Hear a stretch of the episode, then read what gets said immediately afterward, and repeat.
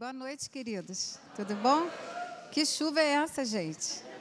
É tempo de transbordar, mas só aqui dentro, né? Que bom. Mesmo assim, você conseguiu chegar. Veio de barco? Não. Não, né?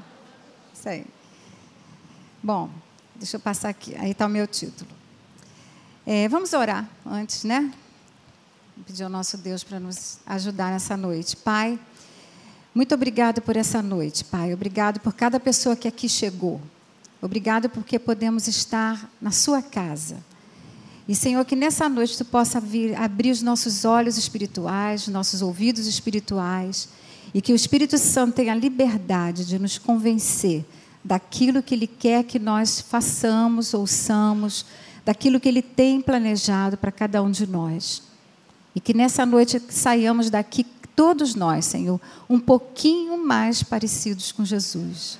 É isso que eu te peço no nome maravilhoso de Jesus. Amém, queridos? Bom, esse é o título da minha palavra. Essa palavra tem ardido muito meu coração. Esse, essa pergunta, né? O que eu quero ou o que Deus quer? Eu vou passar aqui um, um, um versículo, você conhece bastante, que diz assim: Porque a carne milita contra o espírito e o espírito contra a carne, porque são opostos entre si para que não façais o que porventura seja do vosso querer. E eu botei ali do meu querer.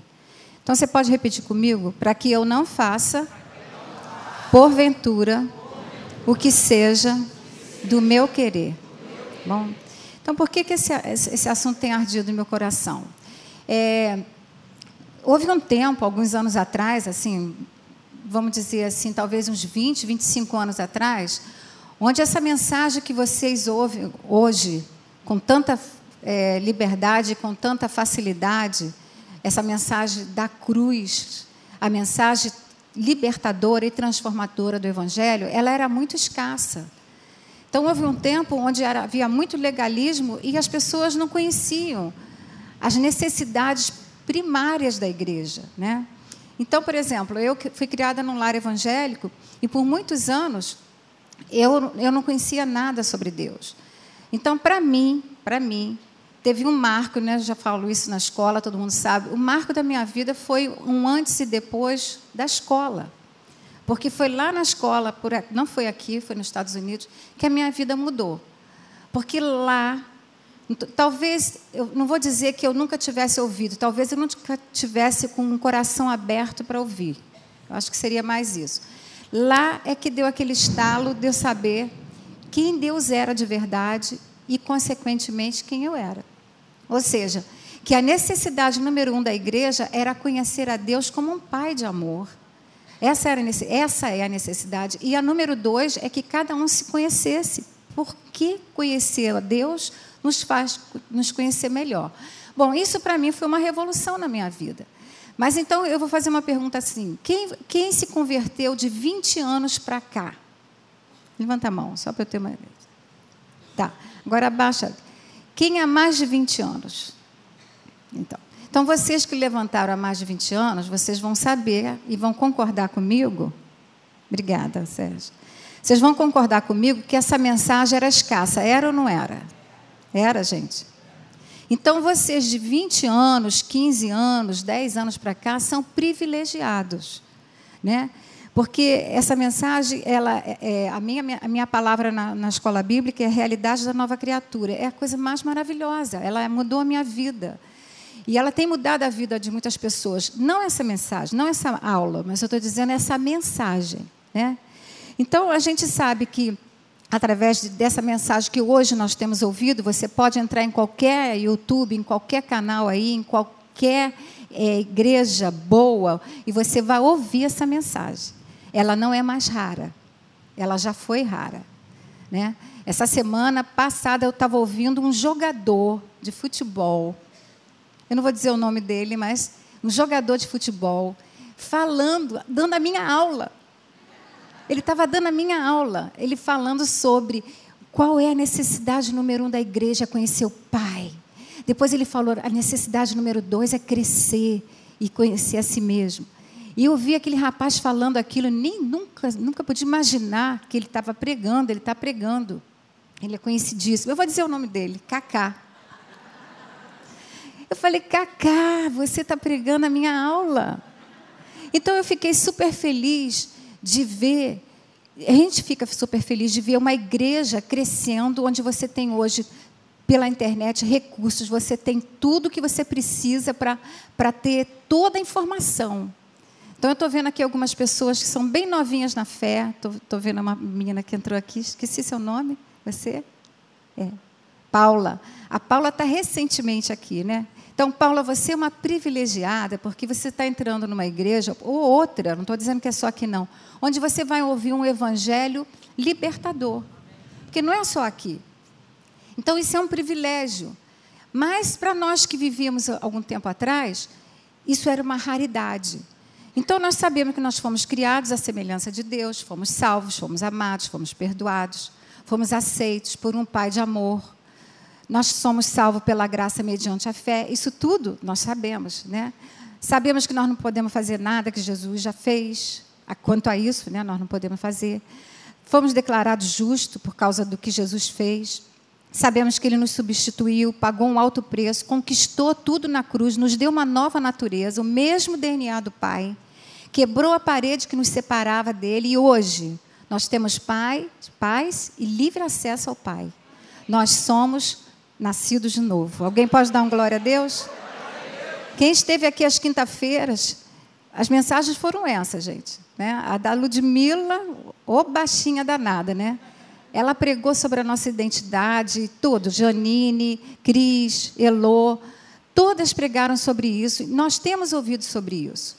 Então, eu vou botar isso aqui. Jesus já fez o que nós não podíamos fazer, a nossa parte é crer.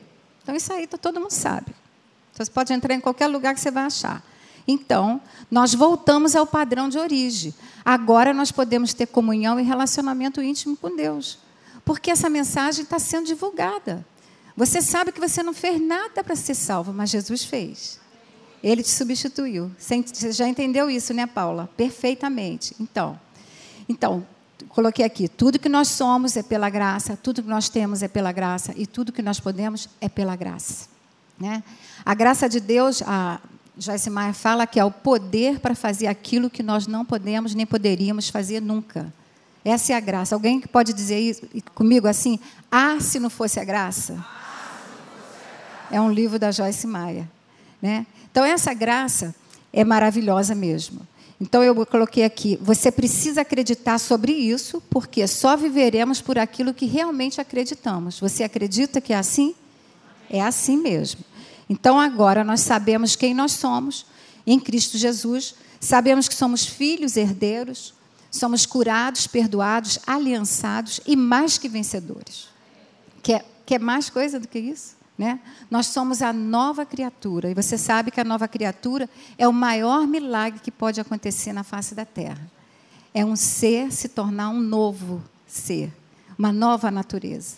Então, todos nós já fizemos isso. Bom, aí eu coloquei aqui. E agora? Agora que nós sabemos quem somos, o que temos e o que podemos, o que, que nós fazemos com tudo isso? Se o Elin estivesse pregando aqui, cadê ele, hein?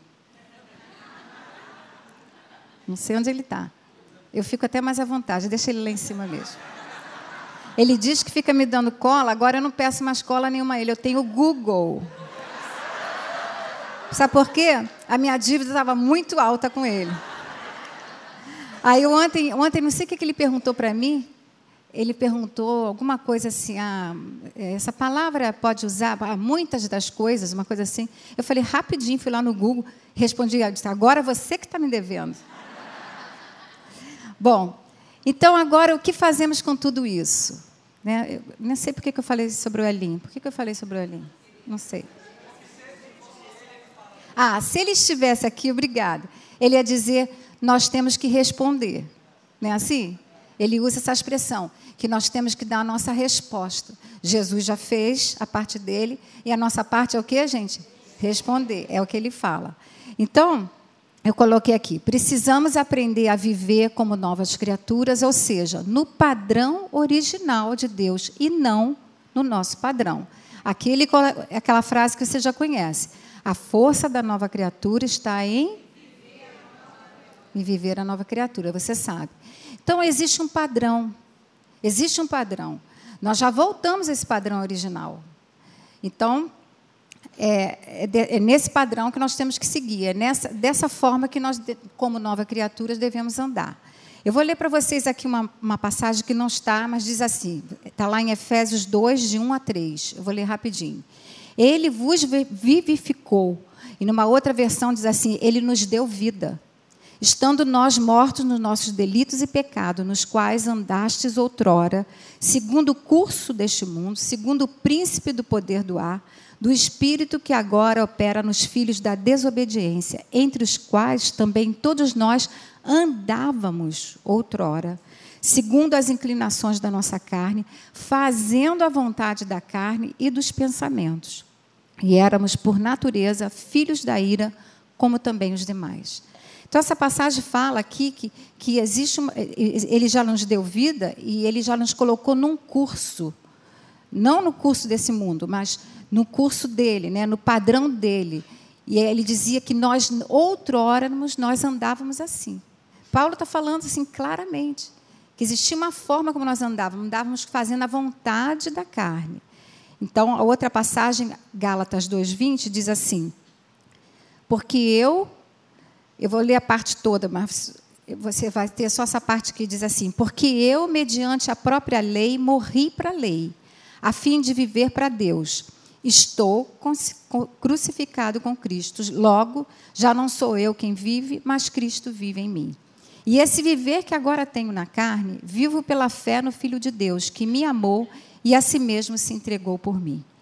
Então, aqui tem essa passagem maravilhosa de Gálatas 2,20, que ele, Paulo diz isso, ele diz que ele, ele está crucificado, e ele diz como que ele vive agora. Ele diz que não é mais ele. Ele diz: agora eu não vivo, mas quem que vive? Cristo nele. Essa passagem é para mim para você. Então, quando a gente diz assim, estou crucificado com Cristo, e já não sou eu mais que vivo, mas Cristo vive em mim, isso é, gente, um, uma responsabilidade muito grande. Da gente poder dizer como Paulo. Porque o Paulo está falando que é o seguinte: nós mudamos de natureza, nós mudamos o nosso padrão de viver. Aí vou fazer uma pergunta aqui para vocês. Aqui no Rio de Janeiro, qual é a nossa voltagem, o nosso, nossa tensão, nosso padrão de tensão elétrica? 110. Né? Então, aqui é 110. Você sabe que cada cidade, cada país, cada lugar tem um. Né? Nós estamos indo para Goiânia, e eu fiquei sabendo, liguei para o pastor, nós vamos amanhã para Goiânia, porque eu ia levar meu secador de cabelo. E eu perguntei, qual é a voltagem aí? Ele falou, 220. Falei, não posso levar. Posso, gente? Porque o que, que vai acontecer se eu levar meu secador? Hum? Ele vai queimar.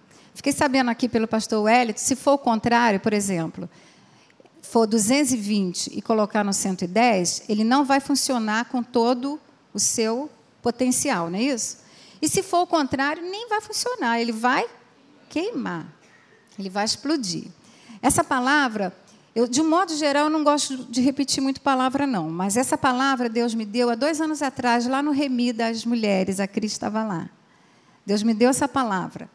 E quando o Elim falou que nós íamos pregar, na mesma hora o Espírito Santo falou: você vai pregar aquela mesma palavra que eu preguei há dois anos atrás lá. Então existe um padrão, né? Então, na hora que você vai comprar um aparelho eletrônico, você vai sempre olhar ali a descrição para ver se ele é 110, se ele é 120, né? Vai, você não vai colocar nada na sua casa que, que vai arrebentar, que vai explodir. Então, como novas criaturas, deixa eu ver se eu botei isso aqui. Aqui está o padrão, né? Então, existe o padrão 110 e existe o padrão 220. O que, que é isso? Eu vou voltar aqui para você entender por que eu estou falando. Eu estou copiando isso de um pastor americano, que eu, eu e o Elin já ouvimos ele pregar muito sobre isso. Ele pega Gálatas 2,20 e ele junta e bota 220. Então, ali onde você está vendo 220, é 220 volts. O que quer dizer 220 volts? Que eu não vivo mais. Quem vive em mim é Jesus. Esse é o padrão. E o 110 é o padrão que eu vivia antes, quando eu outrora, outrora, né? Deu para entender? O antes e depois?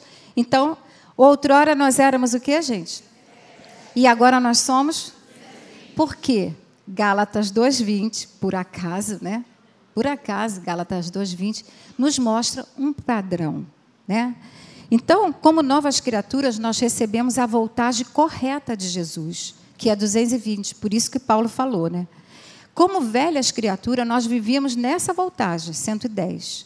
Aquela natureza antiga, no padrão da carne, fazendo o que a gente queria, do nosso jeito, da nossa maneira, é, é, é sem, sem Deus estar no controle. Né? Eu botei aqui, com homens, ah, eu coloquei aqui, como o homem natural vive lá fora, sem Deus. O homem natural vive assim, 110. E nós, que somos novas criaturas, devemos estar no 220. Deveríamos, mas eu vou falar algumas coisas aqui. O que vemos hoje dentro da igreja do Senhor Jesus são novas criaturas, vivendo com a mentalidade da velha criatura. Ou seja, fazendo. Quando a gente diz fazendo, é vivendo na prática. É prática, tá, gente? Não estou falando que é uma coisa que ocorre. É vivendo na prática, fazendo a vontade da carne, ou seja, o que ela ama, o que ela deseja, o que ela quer. Pessoas que vivem igualzinho ao mundo, no padrão do mundo, tendo as mesmas opiniões, os mesmos desejos e, consequentemente, consequentemente as mesmas atitudes, comportamentos e suas consequências. Né? Agora eu botei aqui interessante, eu estava lendo isso no Google, que existe hoje os aparelhos bivolt, mas aqui com Jesus não dá. Não dá, gente. Quem, o celular é bivolt, né? O celular é bivolt. Estou um pouquinho entendendo. Só que, gente, a nova criatura ela não pode ser bivolt. Ou ela está no 110 ou ela está no 220. Ela não pode ser. Mas o que a gente vê são os crentes bivolts. É a nova modalidade. É aquele que Vou voltar lá em cima na minha, minha passagem. A carne milita contra o espírito, o espírito contra a carne, porque são opostos entre si, para que não façais o que porventura seja mais do vosso querer. Então, essas, esses crentes estão vivendo assim, né? fazendo igual ao mundo. Então, eu coloquei aqui uma coisa que eu sempre gosto de citar. No livro de Juízes, todo mundo conhece, o Elin até citou aqui domingo, mas ele citou o último versículo, mas eu já tinha visto várias vezes que eu li essa passagem que diz, duas vezes no livro de Juízes fala essa expressão aqui. Está lá em 17, 6 e 21, 25. Ele chegou. Já falei que eu não tenho mais dívida nenhuma. Porque agora eu vou no Google. Tá? Então, no livro de Juízes, Duas vezes é dito isso aqui, essa expressão. Naqueles dias não havia rei em Israel, cada qual fazia o que achava mais reto. Numa outra versão, na mensagem, diz assim: Naqueles dias não havia rei em Israel, as pessoas faziam o que bem entendiam. E na outra NVI diz assim: cada um fazia o que lhe parecia certo. Só que naqueles dias, você sabe, não existia mesmo rei Israel. Então era o que, gente? Uma bagunça.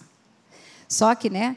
Nós, eu coloquei aqui uma passagem maravilhosa que todo mundo conhece de Jesus, de Mateus, que ele cita 22, 23, que diz assim: Muitos naquele dia, naquele dia Jesus está falando, quando ele voltar, muitos naquele dia, hão de dizer-me: Senhor, Senhor, porventura não temos nós profetizado em teu nome, e em teu nome não expelimos demônios, e em teu nome não fizemos muitos milagres? Então eu lhes direi explicitamente: nunca vos conheci. Apartai-vos de mim, os que praticai a iniquidade. Eu fui pegar essa palavra no grego, é, anomia. Anomia. Anomia. Ela é o seguinte: iniquidade, violação da lei, ilegalidade ou aquele que não se submete à autoridade de Deus.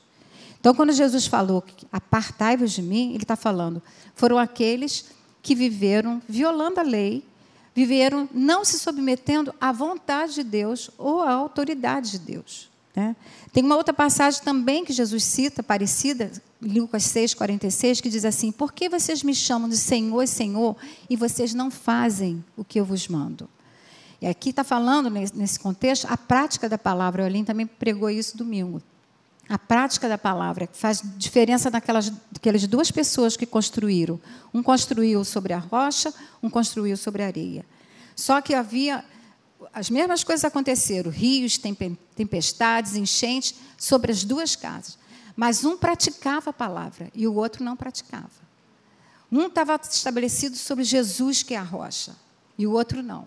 Então, essa prática, né, que a gente vê mencionando aqui, é que, que fez com que viessem as chuvas, que nem está aí hoje, transbordasse, tivesse enchente, mas que não fosse destruído. E o que Deus quer para mim e para você é que, mesmo quando nós estamos passando por esses dias de tempestade, tem alguém passando por dia de tempestades? Eu vou levantar aqui, só não posso levantar os quatro que eu vou cair. Né? Mas que a gente não seja destruído. Por quê? Porque a gente não vai fazer o que a gente quer, a gente vai fazer o que Ele quer. Né? A gente vai se submeter à sua vontade, muitas vezes sem entender nada do que está acontecendo. Né? Eu coloquei até uma outra passagem aqui em Provérbios 13, 1, está falando do pai para o filho. Um, um conselho do pai para o filho diz assim: O filho sábio ouve a instrução do pai, mas o escarnecedor não atende à repreensão. E numa outra versão diz assim: Filhos sensatos dão ouvido aos seus pais. Mas os insensatos não querem nem saber, fazem o que querem. Essa palavra aqui está falando de um pai natural para o seu filho, mas isso aqui é para mim para você, como nosso Deus, que é o nosso pai. Está falando assim: o filho insensato não quer nem saber o que a palavra diz, faz o que quer. Né? Então eu queria colocar aqui uma advertência para todos nós. A nova criatura pode passar a vida todinha, fala todinha, vivendo de forma errada, vivendo no padrão errado. Porque se eu estou falando que o mundo vive na 110 e nós no 220 e que nós não podemos ser bivolt, né? Eu vou dizer para vocês o seguinte, eu escrevi aqui, gente, com todas as letras. Eu, Daisy, vivi por muitos anos assim. Que tristeza. Que perda de tempo. No padrão errado. Eu era nova criatura, nasci no lar evangélico, falava em línguas. Se der tempo, no finalzinho eu vou contar um testemunho para vocês, se der tempo, tá? Então, a nova criatura pode passar a vida toda, ela está sendo, ela está se enganando a ela mesma. Ela está achando que ela está andando com Deus. Então, por que, que eu falei que essa mensagem era rara? Porque o que, que acontece hoje? Hoje todo mundo sabe quem é. Não tem mais dúvida. Eu me lembro quando nós começamos a pregar essa mensagem sobre a realidade da nova criatura, era assim, meu Deus, ninguém sabia quem era. Aí essa palavra da Ludmilla, da Janine, de todas essas meninas que pregaram aqui e o que você tem ouvido, ela não é mais novidade, gente. Ela não é mais novidade. Você sabe bem quem você é, você sabe muito bem quem Deus é. Mas só saber não adianta nada. Eu também sabia muita coisa, mas eu não fazia. Eu fazia o que eu queria. Então, a advertência que eu quero que dar para mim, para você, é o seguinte: tem muito conhecimento, tem muita informação. A gente tem muita. É isso que eu falei. Vai lá no Google, você vai ver jogadores, jo pastoras novas, rapazes novos, tudo pregando essa mensagem, é essa mensagem. E ela está sendo realmente batida e saturada. Só que tem que haver um equilíbrio. Porque, sim, Jesus já fez tudo, eu não preciso fazer nada, mas, mas e aí? Eu vou continuar vivendo no mesmo padrão de antes? Porque a graça é maravilhosa? Então, eu coloquei aqui que nós não somos daqui, nós temos uma cidadania celestial. Nós temos um novo passaporte, uma nova constituição. Em Filipenses 3:2 diz assim: "Porque a nossa pátria está nos céus, de onde também aguardamos o Salvador, o Senhor Jesus Cristo. Então, hoje, nós estamos conectados a essa fonte que é Jesus, né? É essa fonte que é vida, Zoe, a própria vida de Deus. Para que, que nós estamos conectados? Para não vivermos mais no antigo padrão, no nosso querer, mas no melhor padrão. Deus tem um padrão melhor, onde, onde vai funcionar melhor, onde nós vamos funcionar sem problema nenhum. É o padrão 220. Ele vive em mim. Né? E para a gente ter uma vida abundante e de excelência. Então a gente precisa ter é, o entendimento, eu coloquei aqui, de que nós somos um espírito, você já conhece isso, temos uma alma, habitamos no corpo, porque assim a nossa vida cristã fica muito mais fácil. Aí você vai falar, poxa, Deise, mas isso já cansei de ouvir. Sim, nós já cansamos de ouvir, mas olha, eu vou botar aqui. Três coisas que nós precisamos entender, assim, definitivamente. Eu botei três, né, que eu achei importante. A primeira é essa aí, que o nosso espírito está pronto. Ele foi recriado e é lá que acontece o novo nascimento. Onde é que acontece o novo nascimento? Lá dentro do nosso espírito. Isso aí é a aula da escola. É onde nós adquirimos a nossa nova natureza. Então, o nosso espírito, gente, ele ama fazer a vontade de Deus. Ele ama ler a palavra. Nosso espírito ama orar. Jesus, quando ele está ali no finalzinho, para ele já, lá, lá no Getsemane, ele, ele fala isso aqui em Mateus 26, 41. Ele está falando sobre oração. Isso que eu falei, que o nosso espírito ama orar. Olha o que ele falou. Jesus falou assim: ele afirmou, o espírito está pronto. Quem falou isso foi ele. Mas a carne é fraca. Em outra versão diz assim: uma parte de vocês faz qualquer coisa por Deus, mas a outra parte simplesmente não reage. Jesus está falando que o nosso espírito, ele ama fazer essas coisas, ele ama agradar a Deus, ele ama amar as pessoas. Jesus está falando que o nosso espírito está prontinho, mas ali havia uma luta da carne contra o espírito. Está falando para os discípulos, eles não conseguem nem orar comigo um pouquinho. Ele está falando, o espírito está pronto, mas a carne é fraca. Então ele está falando que a outra parte, nós temos três partes, estou falando da primeira. A segunda, todo mundo conhece. A nossa carne, ela não foi recriada. Há uma luta da carne contra o espírito. E como a carne ela é composta da alma e do nosso corpo, são dois contra um. Parece até uma covardia, né? Mas há um trabalho a ser feito com ela. Né? A Bíblia nos ensina isso. Jesus disse que a carne não pode agradar a Deus. Olha, quando ele diz que a carne não pode, gente, a gente tem que entender, a carne não pode. Quem disse isso não foi não foi, foi tá lá em Paulo ele falou, a carne não pode agradar a Deus. Jesus falou isso várias vezes. Então ele sabia que há uma luta dos nossos pensamentos, das nossas vontades. Então está lá quando diz assim: e não, e não vos conformeis com este século, mas renovai-vos, né, com a palavra, transformai-vos pela renovação da, da palavra com a palavra. Está falando da gente não se conformar de novo, um padrão, um, conformar um padrão. Por que, que a gente é nova criatura e quer viver conformado com o padrão do mundo? Né? Então, Paulo nos adverte a isso. Então, aqui eu coloquei que, que nós precisamos renovar nossa mente. A terceira é que nós não estamos sós, porque Deus seria muita covardia Deus falar o seguinte: olha, eu estou indo embora, eu vou para o Pai e vocês vão ficar agora aqui com tudo que eu deixei para vocês. Vocês aprenderam a orar, vocês aprenderam a, a curar, vocês aprenderam a viver. Não, ele não fez isso. Nós não estamos sós. Ele deixou, né, para trabalhar com esse espírito recriado, ele mesmo, o Espírito Santo, que habita em nós.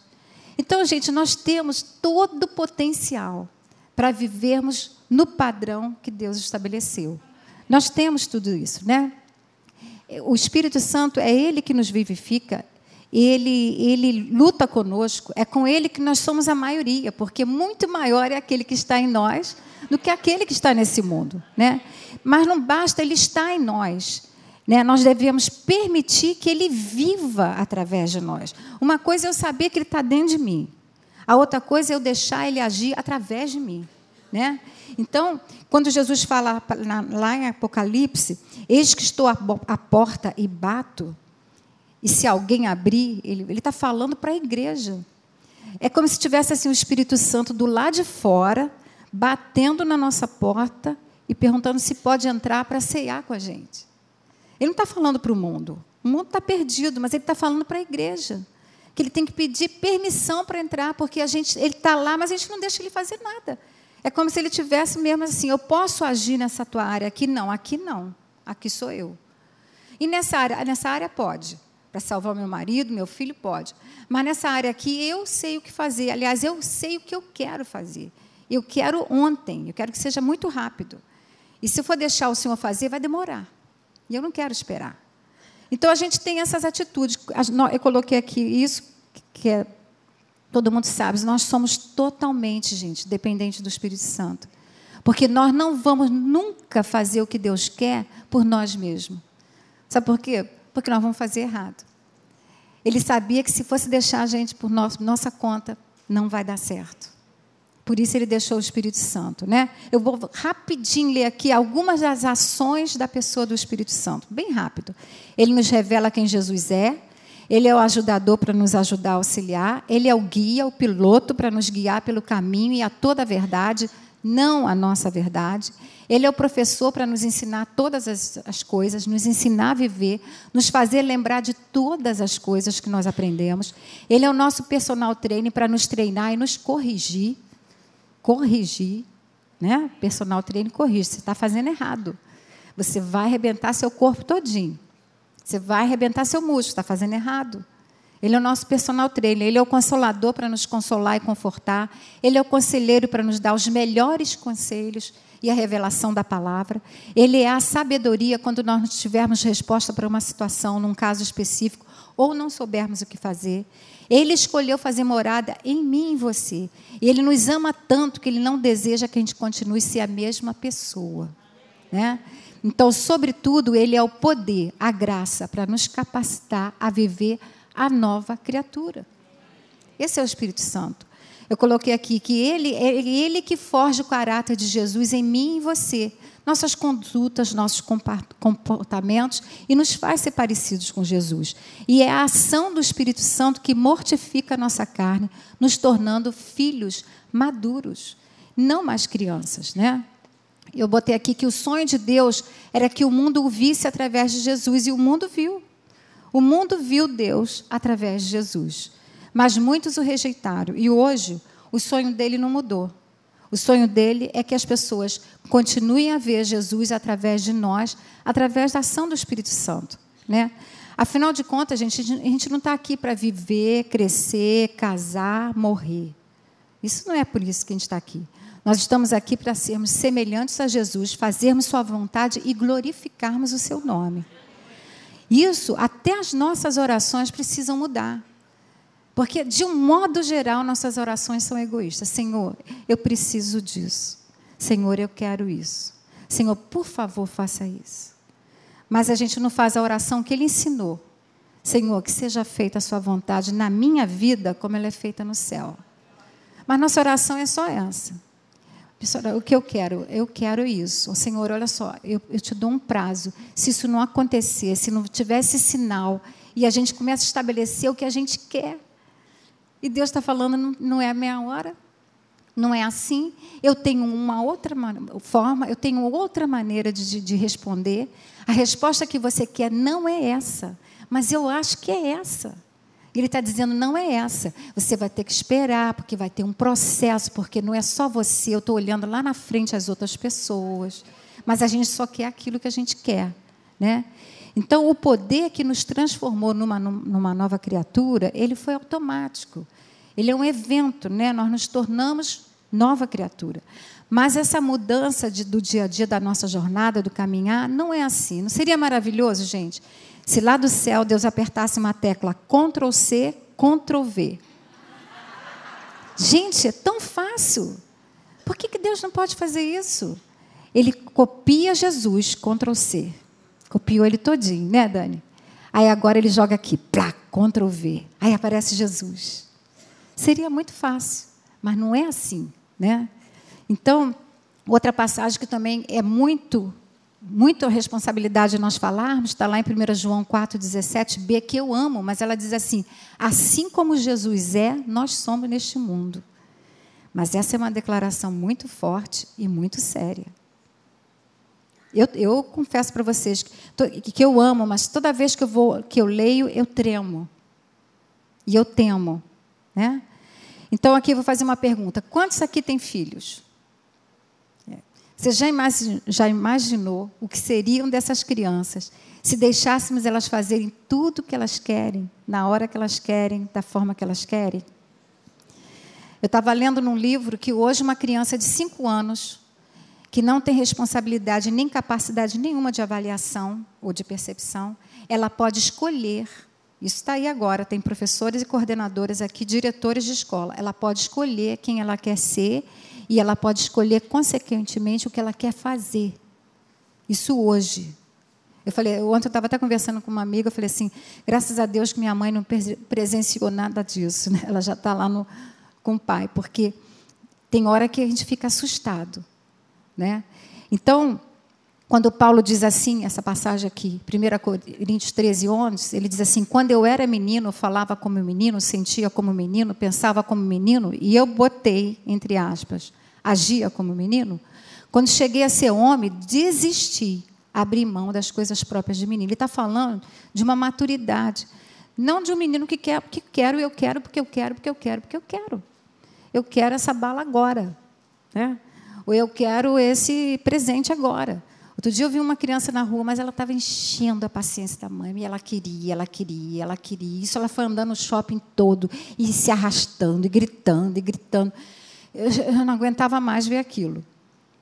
Falei, caramba, graças a Deus eu nunca tive um filho meu que fizesse um vexame desse, mas foi um vexame. Mas ela era uma criança. Então, Paulo, ele está falando o seguinte: ele desistiu, ele abriu mão de, das coisas que ele achava que, que era bom, coisas de menino. É bom ser menino, você faz o que quer, você não, você não tem, você não mede as consequências. Né? E aí eu vou pedir para botar aqui rapidinho, eu vou cortar, mas é, é, um vídeo antigo, gente.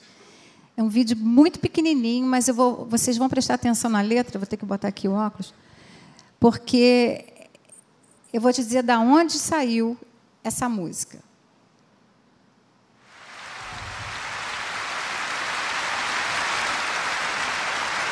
Homenagem aos vencedores. Só vou passar um minutinho.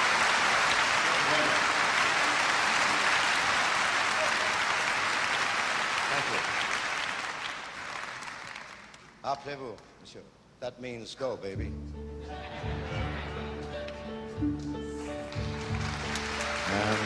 E agora, o fim está próximo.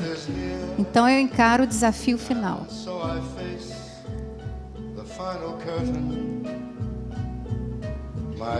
Meu amigo, eu vou falar claro.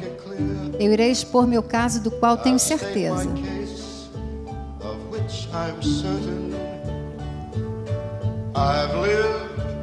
Eu vivi uma vida que foi cheia. Eu viajei por cada e todas as rodovias.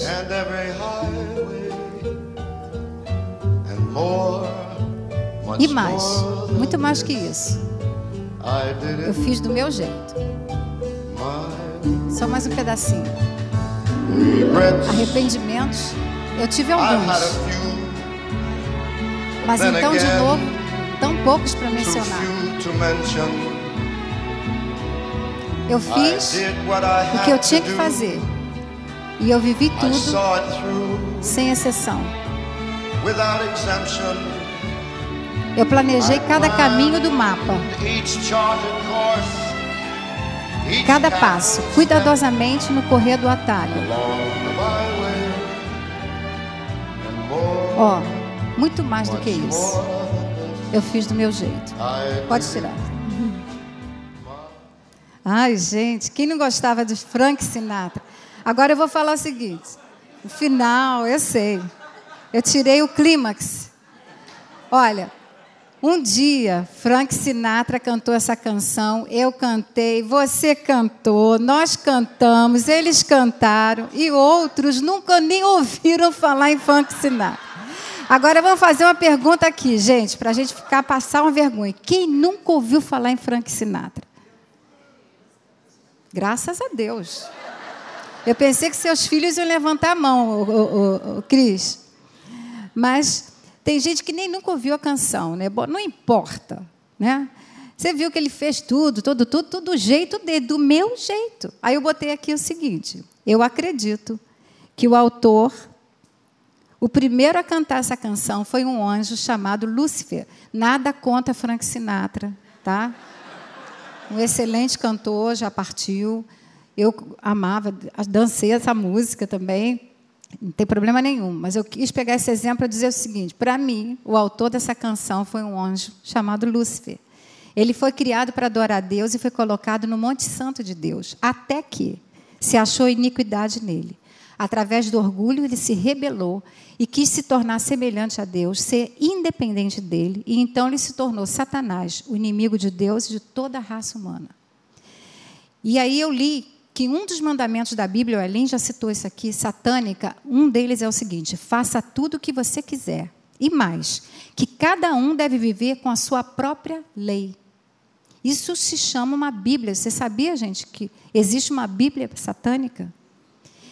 É, a gente ouviu falar que era o primeiro, mas depois um pastor, eu li num, num, numa mensagem, ele disse que não era o primeiro.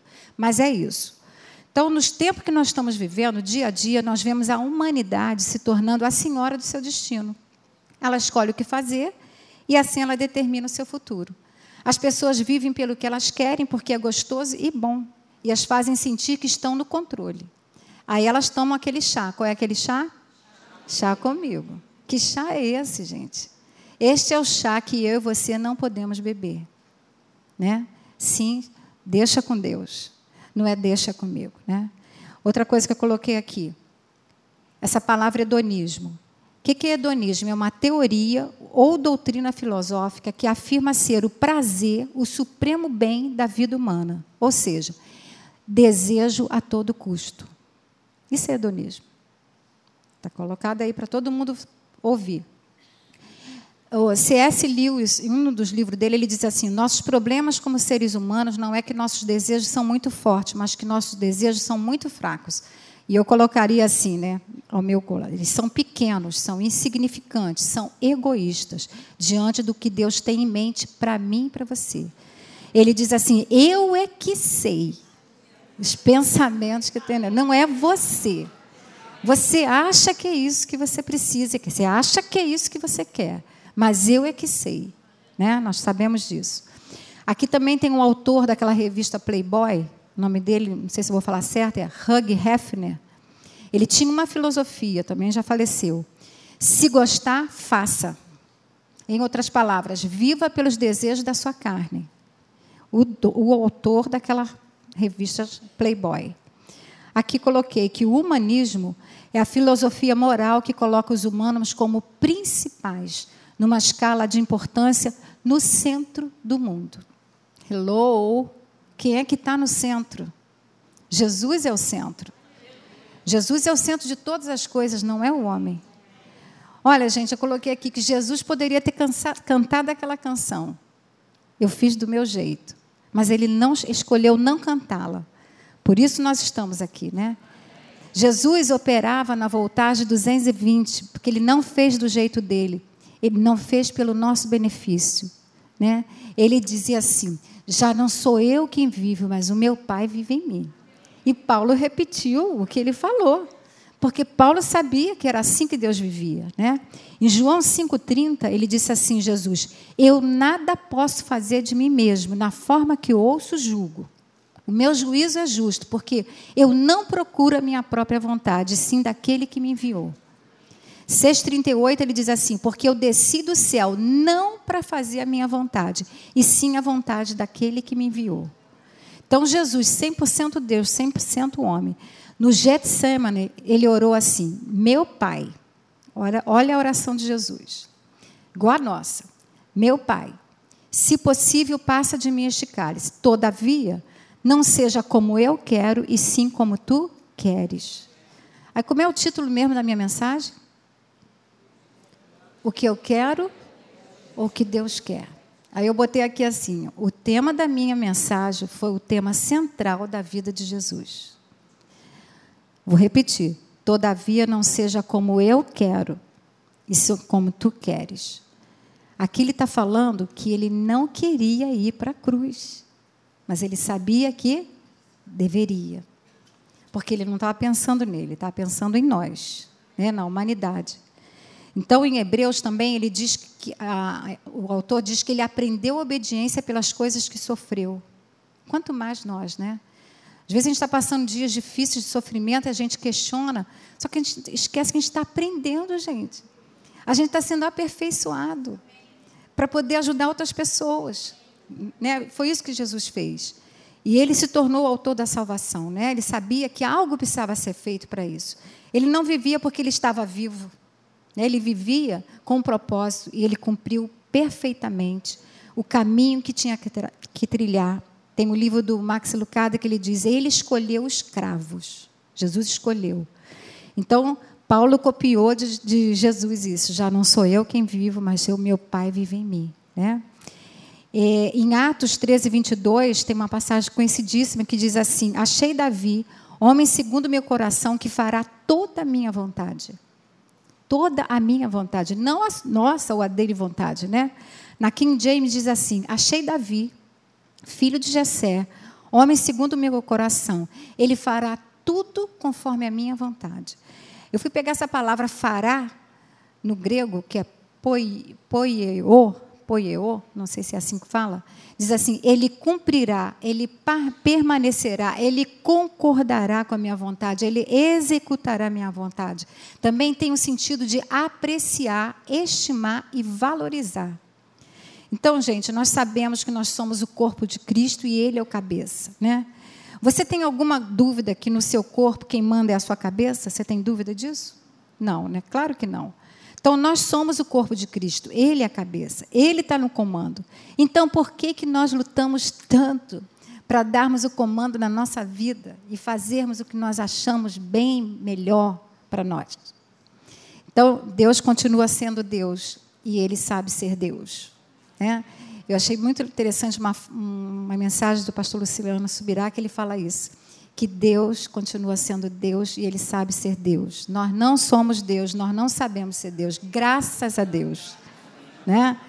Porque senão, meu Deus, todo mundo estaria perdido. Né? Eu estaria perdido e vocês todos também. Né? Então, Ele manda e nós obedecemos. Eu vou, agora eu vou fazer uma pergunta para vocês. Quem que faria, quem, quem, quem quer fazer a pergunta direito? Quem quer ser bem-sucedido e completar a carreira? Quem quer ser? Todos nós. Quão dispostos nós estamos para realmente fazer o que é preciso para chegarmos ao nosso destino, apesar das dificuldades, dos obstáculos, das tempestades, das circunstâncias? Quão dispostos nós estamos? Quanto nós faríamos, botei esse aqui, quanto nós faríamos para ver um milagre acontecer nas nossas vidas, nas nossas famílias, o um negócio? Bom, entre tantas pessoas na palavra, eu escolhi uma mulher que pôde nos mostrar a chave, o segredo ou as dicas do milagre ou do sucesso. Eu botei aqui. Maria, mãe de Jesus. Ela nos deu dez dicas, dez chaves, que eu vou ler para vocês. Botei aqui. Quem melhor que Maria, que criou o Salvador para nos ensinar? Ela era uma pessoa como eu e você, mas achou o favor de Deus e foi transformada pela graça. Ela disse ao anjo em Lucas 1,38: Eu sou a serva do Senhor, cumpra em mim conforme a tua palavra. Ela nem cogitou no que ela queria fazer. Porque ela poderia dizer assim: Poxa, que lindo, você escolheu a mim, mas eu não quero, por quê? E a minha reputação? E o meu noivo? E a minha família? E como é que eu vou? Ela não, ela não, ela não fez isso. Ela disse assim: cumpre em mim conforme a sua palavra. Então eu botei aqui. Em João 2,5 ela diz assim: você conhece a história? Ela está num, num, casamento, que ela foi convidada a Jesus. E aí acaba o que, gente? Acabou o vinho. Aí, na minha Bíblia, eu botei assim. Eu botei assim. A sua mãe disse aos serventes. Aí eu botei na minha Bíblia, se você quiser, você põe na sua. João 2,5. A sua mãe disse a Daisy. Né? Põe o seu nome lá. Fazei tudo o que ele vos disser. Só isso. Maria já sabia que ela já não tinha feito a vontade dela lá quando aquele anjo apareceu. Ela já estava convivendo com Jesus todo esse tempo. Quando chegou naquele primeiro lugar, ela, aquele primeiro milagre, ela só deu uma dica uma dica que ia acontecer um milagre. Qual foi a dica? Faça tudo que o seu mestre mandar. Quem já brincou dessa brincadeira? Também não levanta a mão, melhor não levantar a mão. Tudo bem, gente, tá? É outra coisa, isso aí vocês não conhecem, não. Fazei tudo que o vosso mestre mandar. Então, ela fez a coisa certa, né? Então, ela, eu coloquei aqui, não, é, eles poderiam falar assim, mas essa não é a maneira de, de, de, de melhor. botar água num negócio. Essa não é a maneira menor. Mas ela falou assim: não questiona. Faça o que ele mandou. O que, que ele mandou? Colocar água. Então, coloca água. Né? Então, cada situação que você enfrentar, isso seria para mim, para mim, para você, o Espírito Santo vai te dizer o que fazer. A sua palavra tem instrução para tudo que nós precisamos. E quando nós não soubermos o que fazer, pede sabedoria. Né? Faça igual o rei Josafá, que diz assim: Poxa, está vindo um grande exército contra mim. Estou com medo, não sei o que fazer, mas meus olhos estão sobre ti.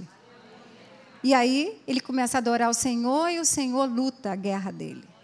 Ele não foi fazer o que ele queria. Ele, ele ainda falou: Eu não sei o que vou fazer. Então eu, tenho, eu e a Aline tem pego essa passagem na nossa vida esses últimos anos tem sido um, um, uma passagem tremenda, porque tem hora a gente não sabe o que vai fazer, mas nossos olhos estão sobre ele, né? Agora, bom, eu falei que são dez. Vocês querem ouvir as outras nove? E as outras nove? Nada mais importa, porque elas serão acrescentadas. E agora.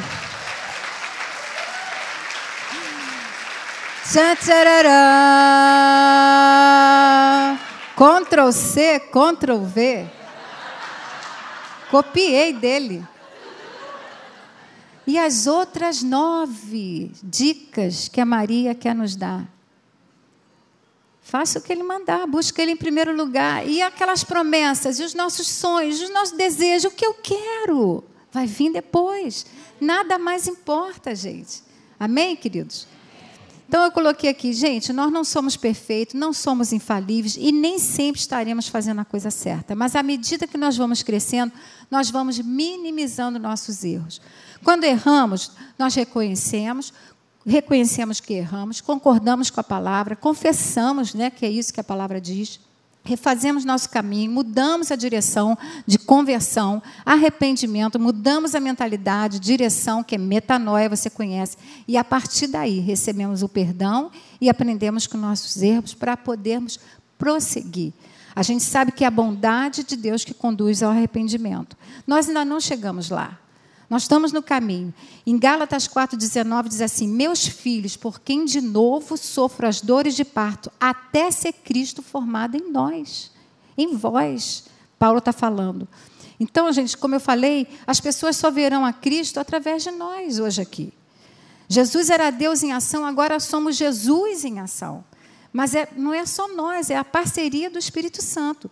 Então, nós estamos aqui neste mundo para influenciar e não para sermos influenciados. Que igreja é essa que está mais parecida com o mundo do que com Jesus? Que igreja é essa? Gente, desculpa. Eu não estou dando bronca em ninguém. Mas é, essa igreja tem que mudar. Porque para que, que nós fomos salvos? Para continuarmos sendo as mesmas pessoas? Né? Nós servimos a um Deus que não muda, ele não muda. Num mundo de constante e assustadoras mudanças, onde os princípios morais estão se desmoronando e cujos conceitos bíblicos estão se esfacelando. Os tempos mudaram, eu sei, mas a Bíblia não mudou, não. A Bíblia não mudou, não. Eu queria que você repetisse comigo: a palavra de Deus é imutável, inegociável e absoluta. Amém, queridos? Olha, a igreja está desvalorizando o que a Bíblia tem a dizer. Estou terminando. Mais cinco minutinhos. Efésios 4,17 diz assim: Portanto, digo isto, testifico no Senhor, para que não mais andeis como andam os outros gentios, na vaidade do seu pensamento, fazendo a vontade da carne. Efésios 4:1 diz assim: Paulo ele implorou à igreja que andasse de modo digno da vocação. Não vai dar tempo de eu ler. Aí a pergunta é essa: quem está definindo o padrão que eu e você devemos viver? Quem está, quem está definindo? Nós não podemos defini-lo com base nas nossas próprias ideias, nas nossas axiologias, nos modismos, nas experiências, nas modernidades, e sim pela natureza do caráter de Deus revelado na Sua palavra. E nós não podemos cair na cilada do diabo. Paulo diz assim: não dê lugar ao diabo. Muitos estão sendo convencidos pela maneira errada e antiga de pensar que vem de fora e não da palavra de Deus. Estão sucumbindo em sua vida cristã. Paulo fala assim: vede prudentemente como andais, não como tolos, mas como sábios. Coloquei aqui que somente uma vida vivida e dirigida pelo Espírito Santo vale a pena ser vivida. Porque senão nós estamos perdendo o nosso tempo, brincando de crente. Precisamos crescer e sermos pessoas maduras que pensam como a palavra, que é a verdade absoluta de Deus, para vivermos dias de glória e de manifestação do poder de Deus aqui e agora, como nós nunca vimos. Então, gente, a pergunta é: qual é mesmo o nosso padrão? 220. Esse é o nosso padrão. Olha aqui, Deus quer nos levar em segurança para casa. Qual é o padrão de lá? 220. Então eu botei essa aqui, vou voltar aqui esse, esse versículo. Porque sabemos que se a nossa casa terrestre deste tabernáculo se desfizer, nós temos de Deus um edifício, uma casa não feita por mãos eterna nos céus. Vou voltar aqui. Deus quer nos levar em segurança para casa. E lá o padrão é. E qual é esse padrão? Já não sou eu que vivo, mas Cristo vive em mim. Amém? E terminando, eu vou falar isso aqui. Você pode abaixar sua cabeça e você orar isso comigo. Pai, eu não quero mais viver do meu jeito, de como eu quero, mas como Cristo quer. Eu quero falar como Paulo falou, que já não mais eu vivo, mas Cristo vive em mim.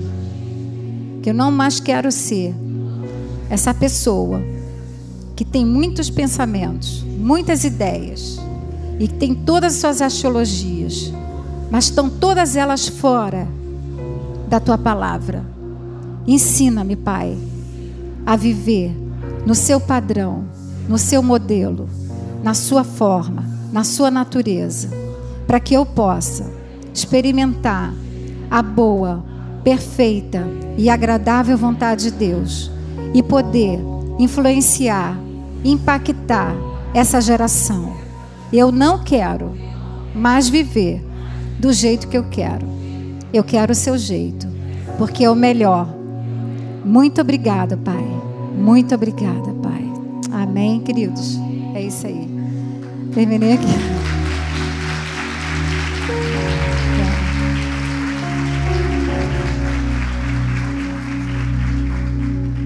Eu acho que dá para a gente sair um pouquinho mais parecido com Jesus, não dá? É isso aí. Se a gente fizer um pouquinho mais a cada dia, botar nossa carne debaixo dos nossos pés, deixar o nosso espírito recriado com o Espírito Santo, nos mostrar o que fazer, né? Porque a gente quer muita coisa, sabe, gente? A gente quer ser amada, perdoada, compreendida, aceita. É, a gente quer muita coisa, mas a gente não pensa no outro. Assim como eu quero ser amada, perdoada, entendida, elogiada, o outro também quer. E foi isso que Jesus fez. Jesus não fez nada do que ele queria. Inocente foi para a cruz, pagou um alto preço por mim e por você. Porque esse é o caminho mais excelente. Ele falou: Vou te mostrar um caminho mais excelente, que é o amor. O amor não pensa em si mesmo, ele pensa nos outros, né? Então é isso, queridos. Olha, que vocês possam ir na paz do Senhor, sem chuva